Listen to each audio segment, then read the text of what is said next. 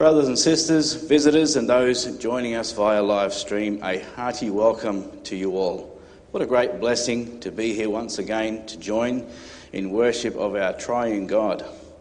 May the preaching of the gospel direct our hearts and minds to Jesus Christ, our Saviour, causing us to love Him with a sincere heart and devote our entire lives to His praise. Consistory has the following announcements. Sister Nikki Hall and Brother Ashley Mulder have indicated their intentions to enter into the married state according to the ordinance of God.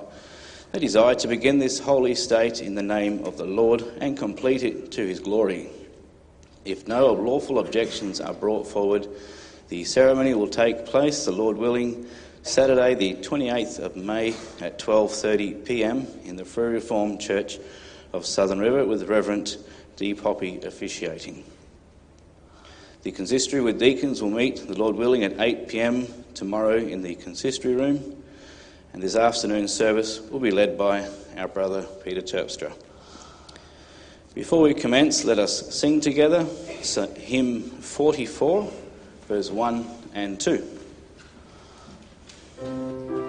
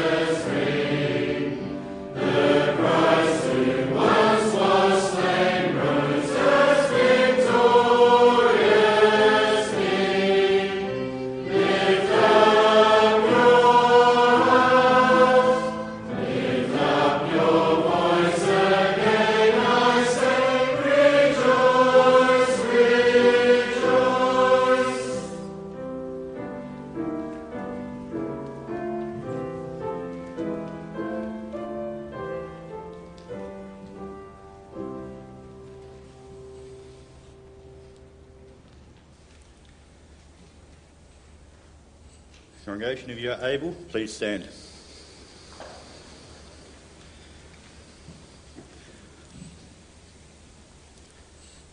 Our help is in the name of the Lord who made heaven and earth. Amen. And he greets us. Grace to you and peace from God the Father and the Lord Jesus Christ. Amen. Let us praise our God with singing hymn 7, verse 1 and 2.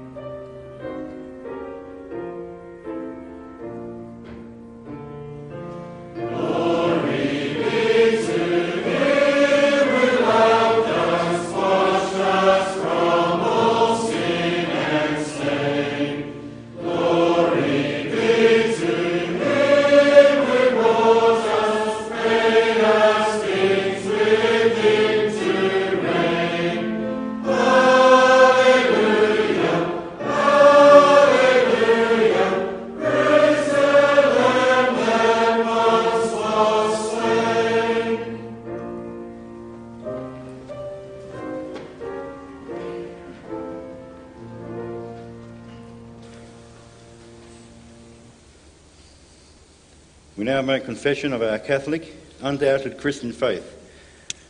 This afternoon we'll do with the words of the Nicene Creed, after which we will sing from Psalm 144, verse 1 and 3. Let everyone say in his heart, We believe in one God, the Father Almighty, maker of heaven and earth, of all things visible and invisible, and in one Lord, Jesus Christ, the only begotten Son of God begotten of the Father before all ages, God of God, light of light, true God of true God, begotten, not made, of one substance with the Father, through whom all things were made, who, for us men and our salvation, came down from heaven and became incarnate by the Holy Spirit of the Virgin Mary, and was made man.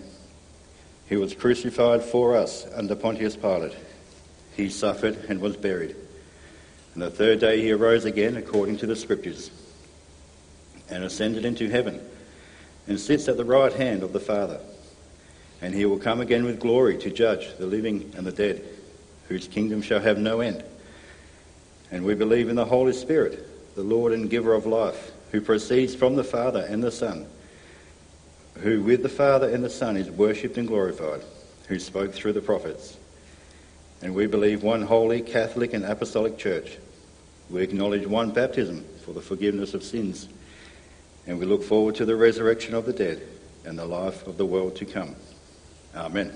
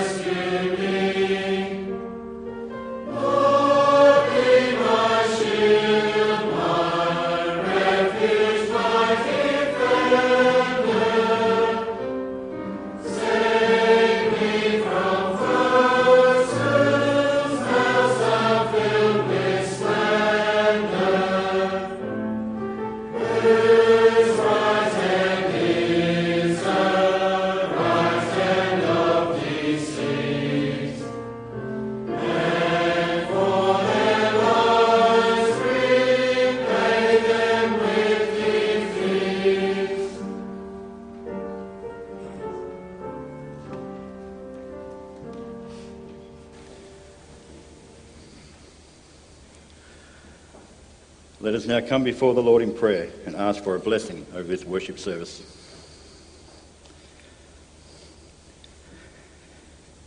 Now, Father in heaven, we bow before you to thank you that we may be gathered here again for the second time this day. At the start of this worship service, you greeted us and extended your grace and peace to us. And Lord, we need your grace. Of ourselves, we are unworthy, unable to do any good. We confess that we constantly fall short in our obedience to your holy law. And yet, in your grace, you sent your Son into this world to make the payment that we could not make. Through his precious blood shed on the cross, he redeemed us and made us sons and daughters together with him, so that we might indeed call you our Father. Lord, we can only stand in awe of your grace. We bring before you those who are not with us this afternoon. We pray that you will be with those who cannot be here for health reasons, maybe isolating at home with COVID. Will you care for them, sustain them, and grant restored health? We pray too that you'll be with those who choose not to be here because they think they can serve you in their own way rather than be gathered together with your people. There are also those who have turned their back on you altogether. Lord, you are a powerful God with whom nothing is impossible. And so we pray that you will work mightily in their hearts, so that there may be a humble realization that the path they are on is not the road to eternal life. And we pray that you will lead them back to yourself. Lord, we pray that you will be with us as your church here in Southern River. Will you be with our pastor and teacher, Reverend Poppy? Give him strength and energy that he may carry out his task in proclaiming your gospel to us. Will you protect him as he travels home from Tasmania tomorrow night? We pray that you'll be with the elders as they carry out their work in bringing your holy word to your flock, in bringing your holy word to your flock, to comfort, encourage, guide, and admonish us. We pray that you'll be with the deacons in their work as well. Give that they may have a genuine love for the people whom you have placed under their care. To this end, we pray that you will bless the thank offerings that we may bring later. Lord, we pray that you'll be with each and every one of us, that we may be a people who know you and love you and also love one another. Will you help us to be busy with your word? And so we pray that you will bless the ward Bible studies that are planned for this week. Give that through these activities we may build each other up as we discuss your word together. We pray that you will be with us in our families too. May our homes be true Christian homes where your word is open and our covenant children are raised to know you and to love you. Give us as parents much wisdom in this. We thank you for the John Calvin schools where our children may be educated with a Christian worldview. Will you continue to be with our schools so they may have the resources that they need? We also pray that you will protect them from the attacks of the devil as he seeks, as he seeks to undermine Christian foundations in society. Lord, again, we thank you that you have called us here this afternoon into your presence, that we might once again hear your word. We pray that you will bless this worship service Will you help each and every one of us through your Holy Spirit to receive your word, that the gospel will fall on fertile soil, take root, and so bear fruit. May our voices join with the heavenly choir of angels in singing your praise, bringing honour and glory to your holy name. Amen.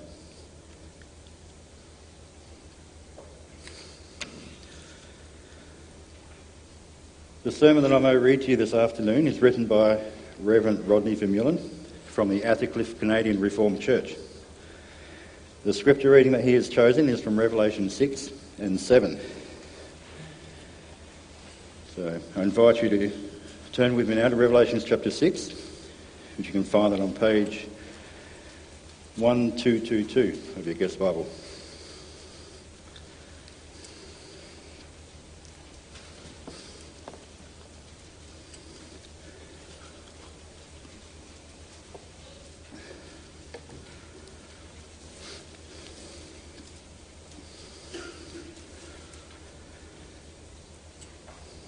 In Revelation chapter 5, it was Christ who was found worthy to open the seal, the scroll with the seven seals. In chapter 6, we see the opening of six of those seals. And then in chapter 7, we have a pause, as it were, before the opening of the seventh seal.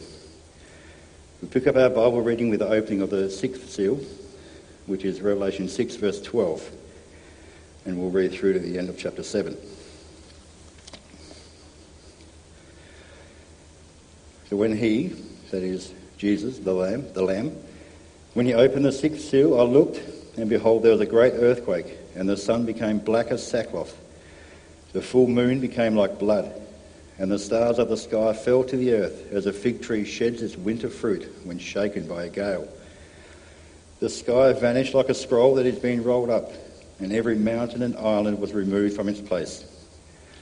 Then the kings of the earth, and the great ones, and the generals, and the rich, and the powerful, and everyone, slave and free, hid themselves in the caves and among the rocks of the mountains, calling to the mountains and rocks Fall on us and hide us from the face of him who is seated on the throne and from the wrath of the Lamb. For the great day of their wrath has come, and who can stand? After this, I saw four angels standing at the four corners of the earth, holding back the four winds of the earth, that no wind might blow on earth or sea or against any tree. Then I saw another angel ascending from the rising of the sun with the seal of the living God.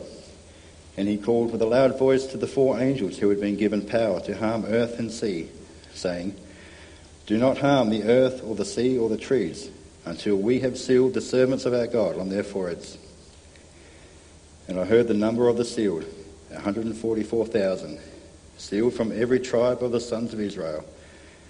12,000 from the tribe of Judah were sealed, 12,000 from the tribe of Reuben, 12,000 from the tribe of Gad, 12,000 from the tribe of Asher, 12,000 from the tribe of Naphtali, 12,000 from the tribe of Manasseh, 12,000 from the tribe of Simeon, 12,000 from the tribe of Levi, 12,000 from the tribe of Issachar, 12,000 from the tribe of Zebulun, 12,000 from the tribe of Joseph, 12,000 from the tribe of Benjamin were sealed.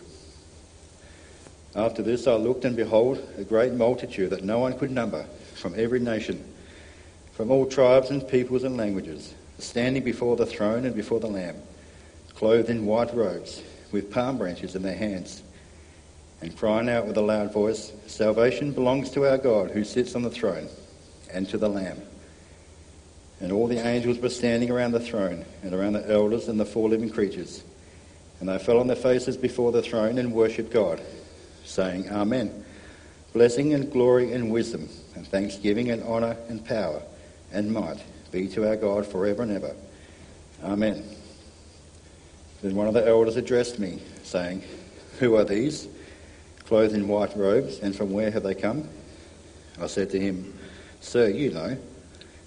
And he said to me, These are the ones coming out of the great tribulation. They have washed their robes and made them white in the blood of the Lamb. Therefore they are before the throne of God and serve him day and night in his temple and he who sits on the throne will shelter them with his presence. They shall hunger no more, neither thirst any more. The sun shall not strike them, nor any scorching heat.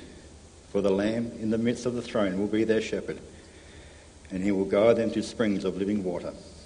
And God will wipe away every tear from their eyes. So, so far. Let us now sing from Psalm 142, all verses.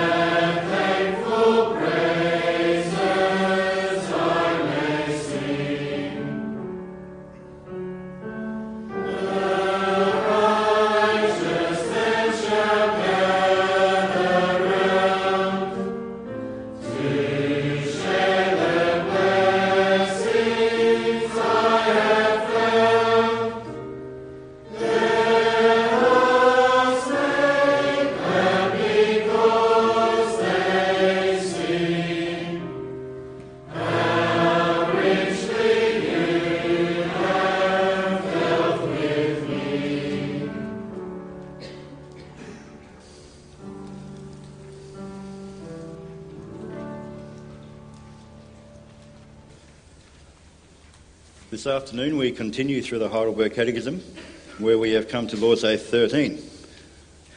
Let's now read that together. You can find that on page 528 of your Book of Praise.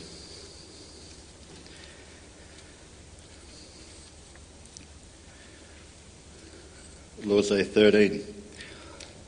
Why is he called God's only begotten Son, since we also are children of God? Because Christ alone is the eternal natural Son of God.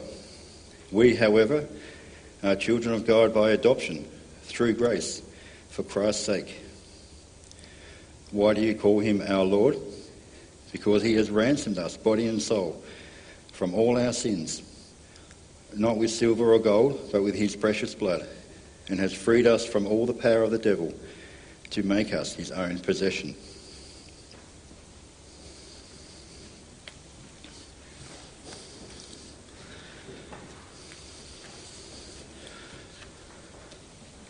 Following the proclamation of the gospel, our Amen song will be hymn 69, verse 1, 2, and 3.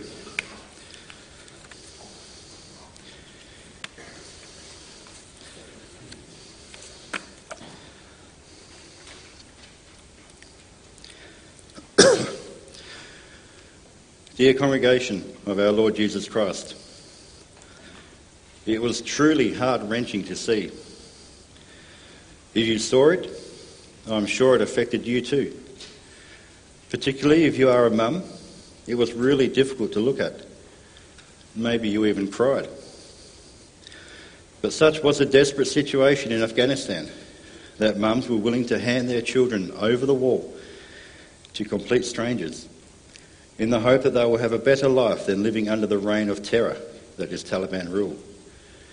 The images are already a few months old, but I bet you can still see them a mum holding her child high above her head, begging an American soldier to take that child over the wall to safety. On mum's side of the wall is great tribulation, to use a phrase from Revelation 7. On the other side of the wall, there is a promise of safety and security. Congregation, the year of our Lord 2022 is well underway. It is already term two at school. Over the last few years, we've been faced with all kinds of uncertainty. For many of us, the coming days, weeks, months are no different. Some of us are looking down the barrel of the next number of months, as much as we can do that, of course, and feel a great deal of uncertainty. What's all going on? Where is everything headed? Are we going to face more restrictions? And this federal election What's it going to mean in terms of Australia's direction going forward? Add to that the uncertainty you perhaps feel regarding your personal situation. Perhaps there's something going on in your family. Maybe there's a significant ongoing health concern for you or a loved one, and the future is very unclear. If there was a wall that we could somehow climb over, on the other side of which was peace and security and stability and regularity and normalcy, we'd climb over that, wouldn't we? Brothers and sisters, we are living in the last days. That's not new. That's been the case ever since Christ walked this earth. But maybe, with everything that is going on in our world, in our country, in our society, we are sensing that more than ever. The great tribulation that our scripture reading mentions in verse 14 of chapter 7 is not just a future reality. It describes a present, sinful, broken world with all the horrible consequences that resulted from the fall into sin. But we need to understand something.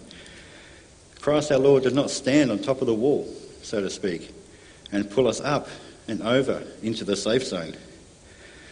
Nor does he take our children from our arms, not our university or college students, or our young people just starting out in the workforce.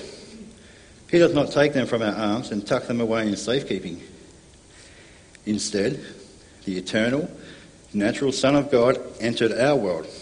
He came from heaven's side of the wall and onto our side, the side of tribulation, so that we could be adopted as God's children and so find security in His Lordship as we live through the tribulation on this side of the wall.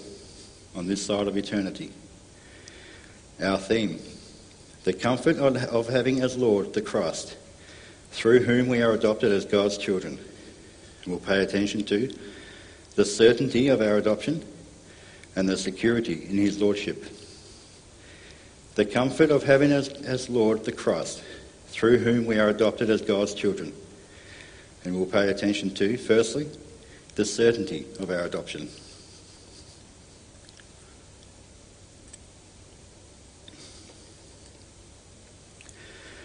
We read the end of Revelation 6 as well as Revelation 7. At the end of Revelation 6, the sixth of the seven seals had been opened. Christ, as the one who was found worthy to open the scroll of chapter 5, is opening each of the seven seals. Christ, our Lord, is sovereign over history, and he is busy executing it according to God's plan. These are the seven seals of God's wrath, God's judgment on the world. The sinful world, the world that has thrown God into the garbage bin of irrelevance, is experiencing God's judgment. And so severe is what happens as a, as a sixth seal is opened that every class of people, from the movers and shakers in society down to the poorest of the poor, would rather be buried under a pile of rocks or have a mountain fall on them than face the wrath of the Lamb. That's in verse 15 and 16 of chapter 6. And just as we anticipate the climax, the opening of the seventh seal, there is a pause. The divine drama of God's righteous judgment is, as it were, stopped temporarily. Chapter 7, verse 1.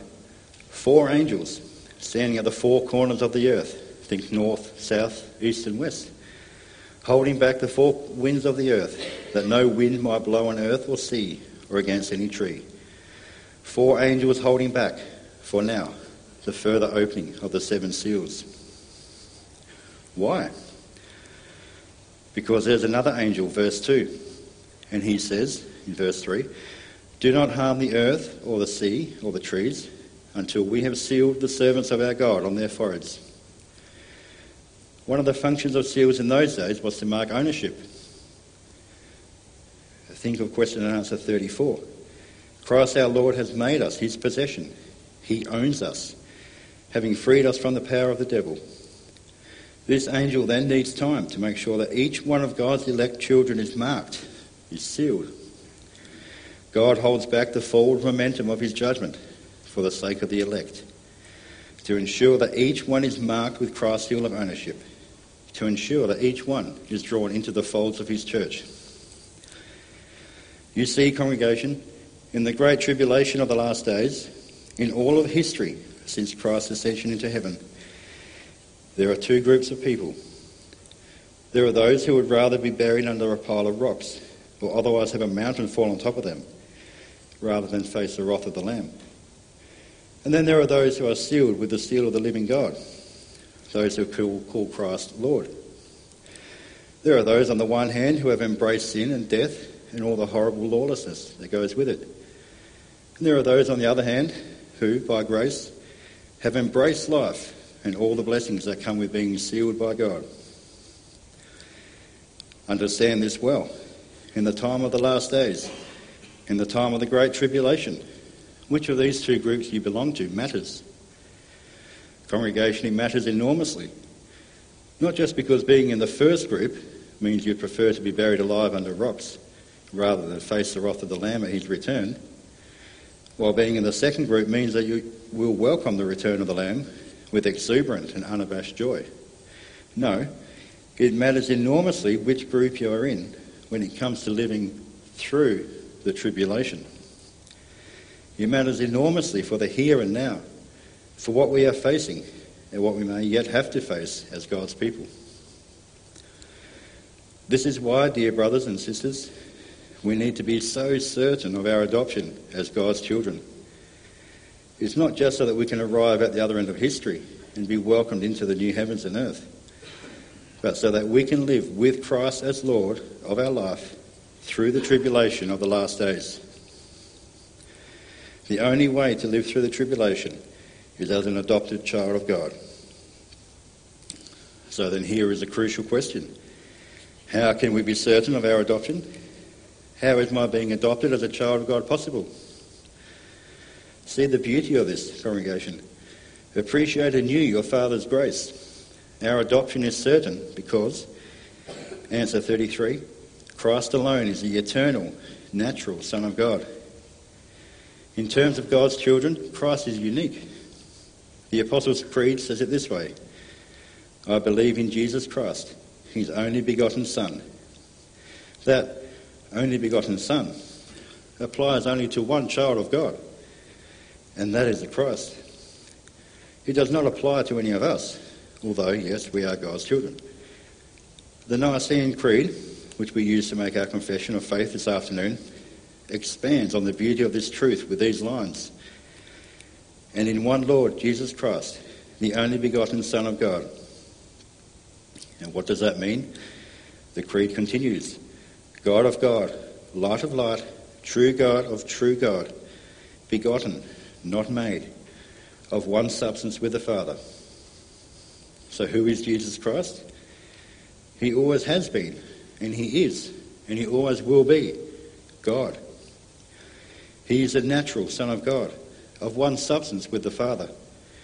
It means this God the Father and God the Son, two distinct persons, are indeed at the same time one. Jesus Christ is God, light of light, true God of true God. And he has always been God. He is the eternal Son of God. He will always be God. And why does this matter so much? Because, being divine, being God, it was only he who could do what he did. And what did he do? Or to ask it this way Did he stay on the side of the wall, to go on with that imagery, that is peace and security and heaven's glory? Did he stay in heaven? No, praise God, he did not. Precisely because he is the eternal natural Son of God, he entered into the great tribulation that is this sin wrecked world. His feet got dust on them, the same dust as his fellow Israelites. His eyelids felt so heavy at times that he slept through a storm in the bottom of a boat.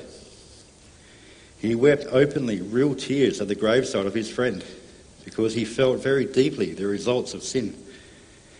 He entered into the great tribulation and experienced it as the eternal, natural Son of God. The Son of God joins us in our brokenness. And while here on this earth, he made clear who he is the eternal, natural Son of God. He walked among the brokenness of a sin wrecked world. He touched broken and messy things and made them whole. Just take a quick survey of one of the Gospels Mark chapter 1. Jesus heals many, including a man with leprosy and another with an unclean spirit. And the question is there who is this man? He must be God. Mark 2. Jesus heals a paralytic and forgives him his sin. Again, the question is asked Who is this man? He must be God. In Mark 3, it was a man with a withered hand who experienced the make whole power of this Son of God. In chapter 4, Jesus proves his sonship, his divinity beyond a shadow of a doubt by commanding the wind and the waves to be still. And we could go on and on through the gospel. Throughout his ministry on earth, Jesus left a wonderful trail of things that were broken, now made whole. People sick made well. Storms raging, now quieted. The conclusion is simple. It's inevitable. This is the Son of God. He is divine, of the same substance with the Father. This is the eternal, natural Son of God.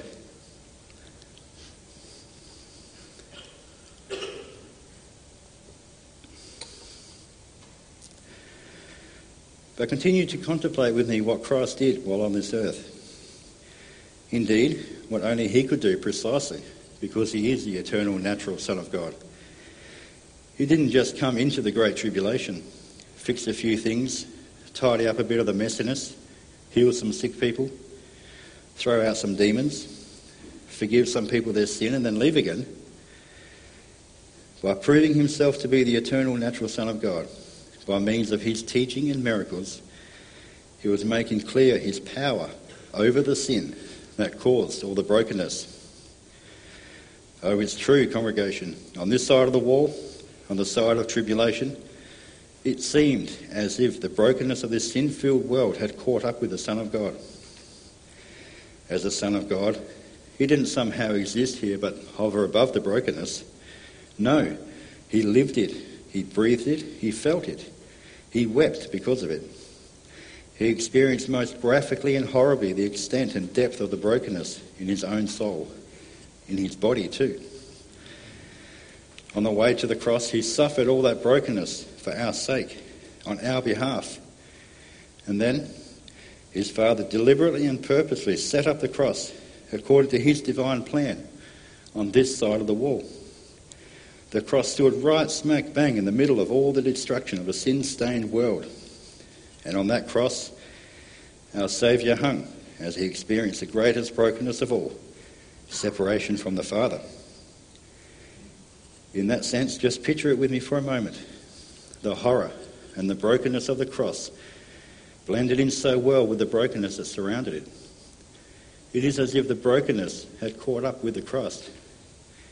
It is as if the messiness had overwhelmed him, the eternal, natural Son of God. But no congregation. It looked that way because he was suffering the wrath of God against sin, yours and mine. And that is horrific. It's terrible.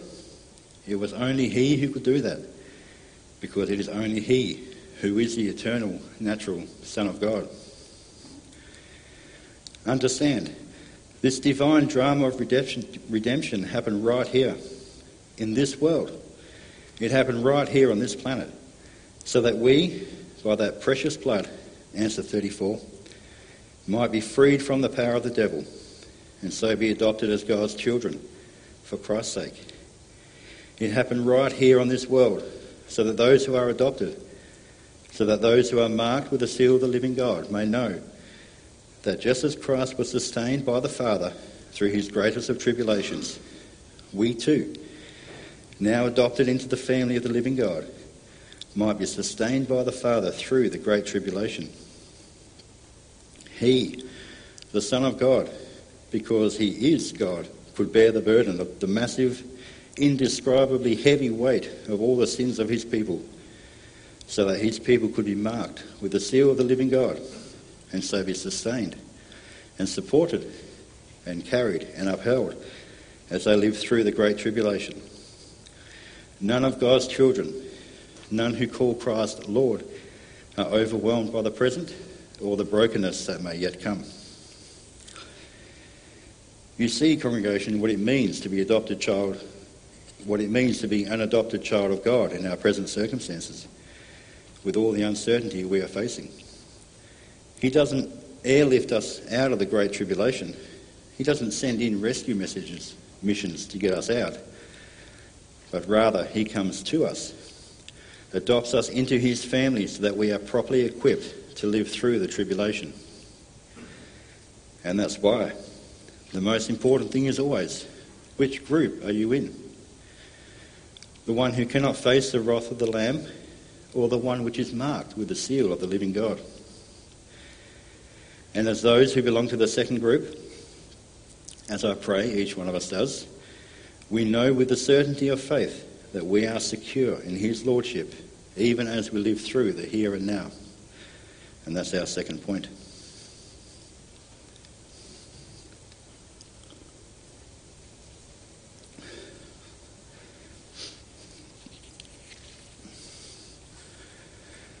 The fact that the authors of the Catechism put these two questions and answers in the same Lord's Day is beautiful.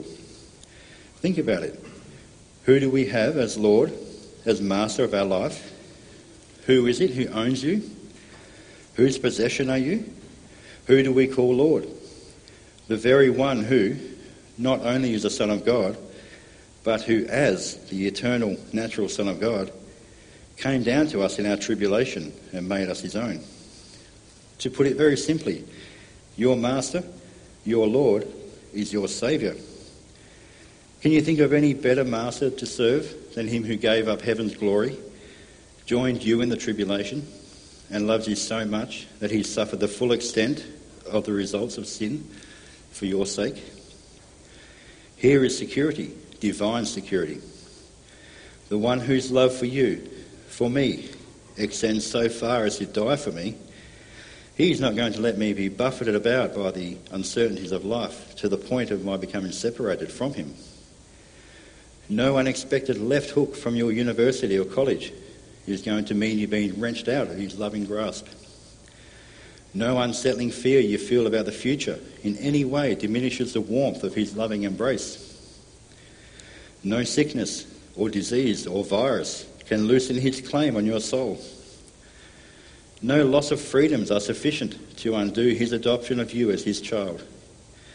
No federal election result has the power to detach you from his love. No hellish piece of legislation can drive any sort of wedge between you and your Lord. The child of God, the one marked with the seal of God, is absolutely secure under his lordship. Revelation 7 brings it out so beautifully. The divine drama of the opening of the seven seals is paused after the sixth seal. That's necessary. Verse 3 Until, says the angel, we have sealed the servants of God on their foreheads. We saw that already. And look, congregation, at verses 4 through 8. You would think, wouldn't you, that verse 4 is sufficient? And I heard the number of the sealed, 144,000, sealed from every tribe of the sons of Israel. But no, we have verse 5 through 8. We read them, kind of repetitious. 12,000 from the tribe of, 12,000 from the tribe of, 12,000 from the tribe of. But here's the point there is an exact number of those who are sealed. And no, it's not as some believe, just 144,000 people in total. Because verse 9, you can see it there, describes a symbolic 144,000 as a great multitude that no one could number, from every nation, from all tribes and peoples and languages. Yes, there is a great multitude. We can't number it given our, given our human limitations, but God knows the exact number. More than that, He knows because He chose the precise persons who make up that number. Canons of Dort, Article chapter 1, Article 7, says that God has chosen in Christ to salvation a definite number of specific persons. And each one of these specific persons has as their Lord the Christ who has ransomed them, not with silver or gold, but with his precious blood. Answer 34. Each one of these specific persons are his possession. Look at how the Holy Spirit describes these people. Oh, brothers and sisters, if you are in Christ, relish the wonderful security that comes in being one of them. For the Holy Spirit then describes you, verse 14, as having washed your robes in the blood of the Lamb. Your robes are made white, pure. You are redeemed. You are bought with precious blood, the blood of none other than the eternal, natural Son of God. And so, as an adopted child of God, you belong to Him. He is your Lord. And what a difference that makes for the here and now of living through the tribulation.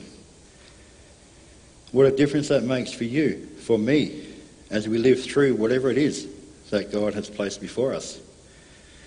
Because, Revelation 7, the seven seals of God's wrath are being consecutively unsealed. God's judgment is sweeping the earth and the pause of Revelation 7 is necessary so that all those who are bought with that precious blood are sealed. But with that pause, God the Holy Spirit is also giving us a look at how those saints, those who are Christ's possession, are handling the Great Tribulation.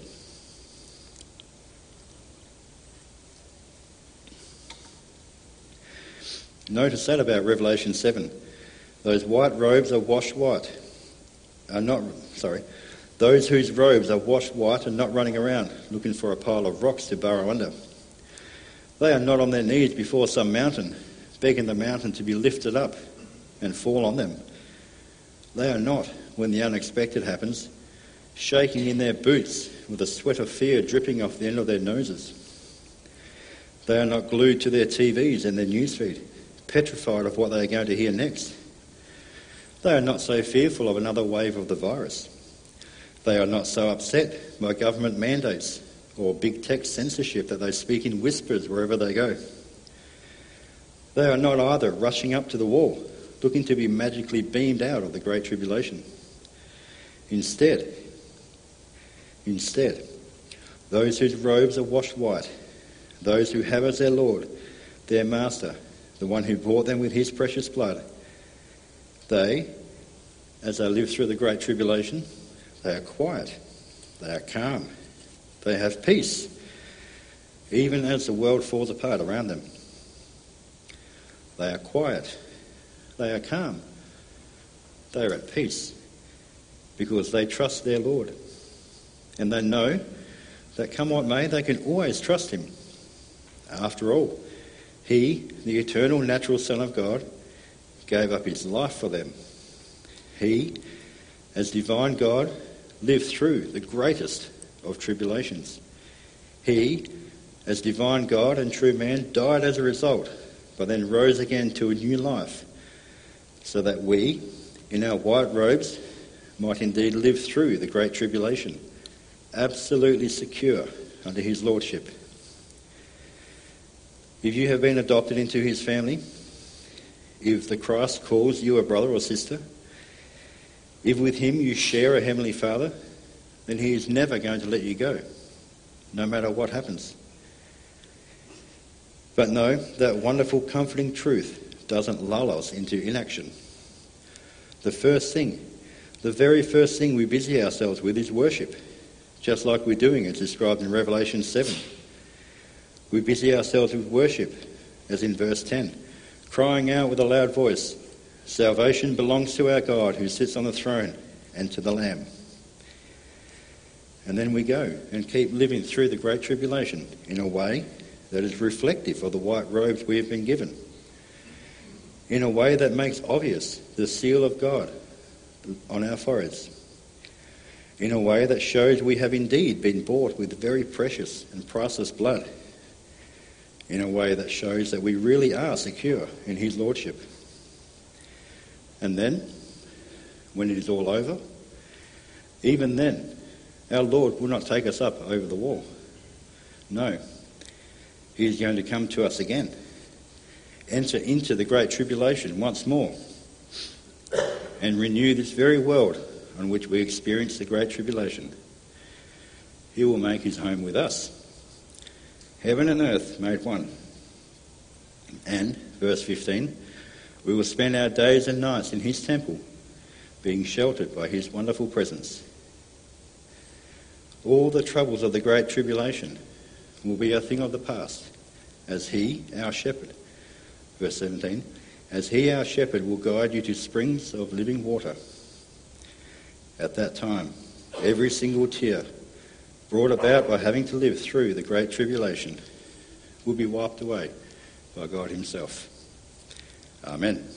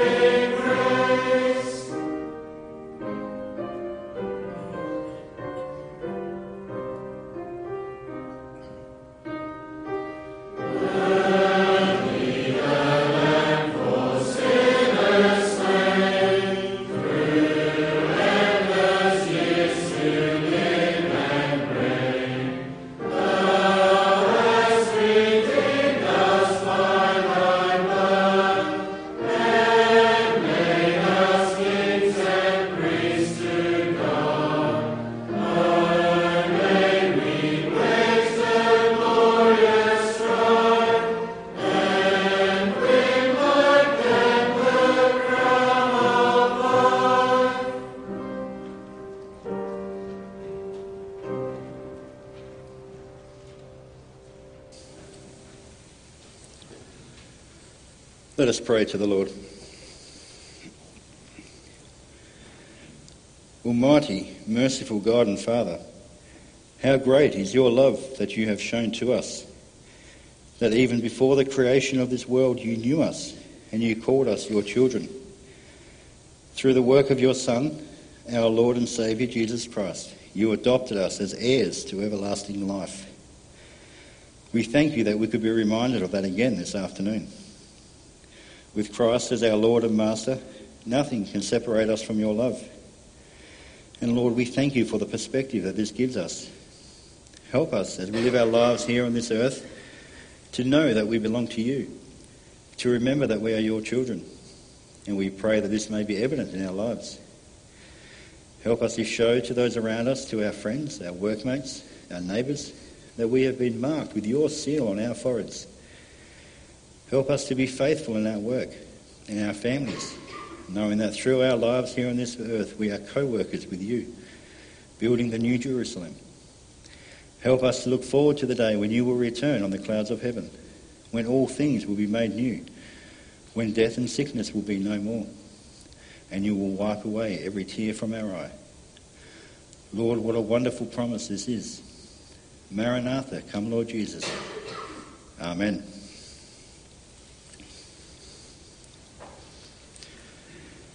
You now have the opportunity to bring your offerings, which this afternoon is for the ministry of mercy. And after your offerings have been collected, let us rise and sing from hymn 85, verse 1 and 2.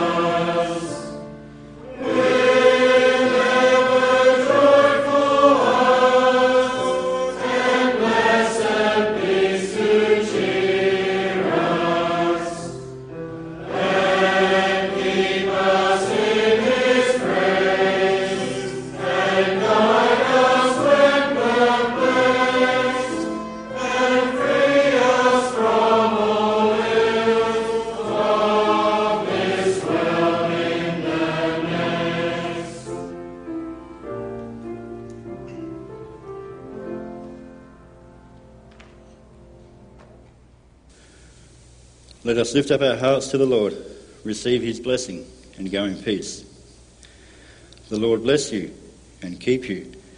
The Lord make his face shine upon you and be gracious to you. The Lord lift up his countenance upon you and give you peace. Amen.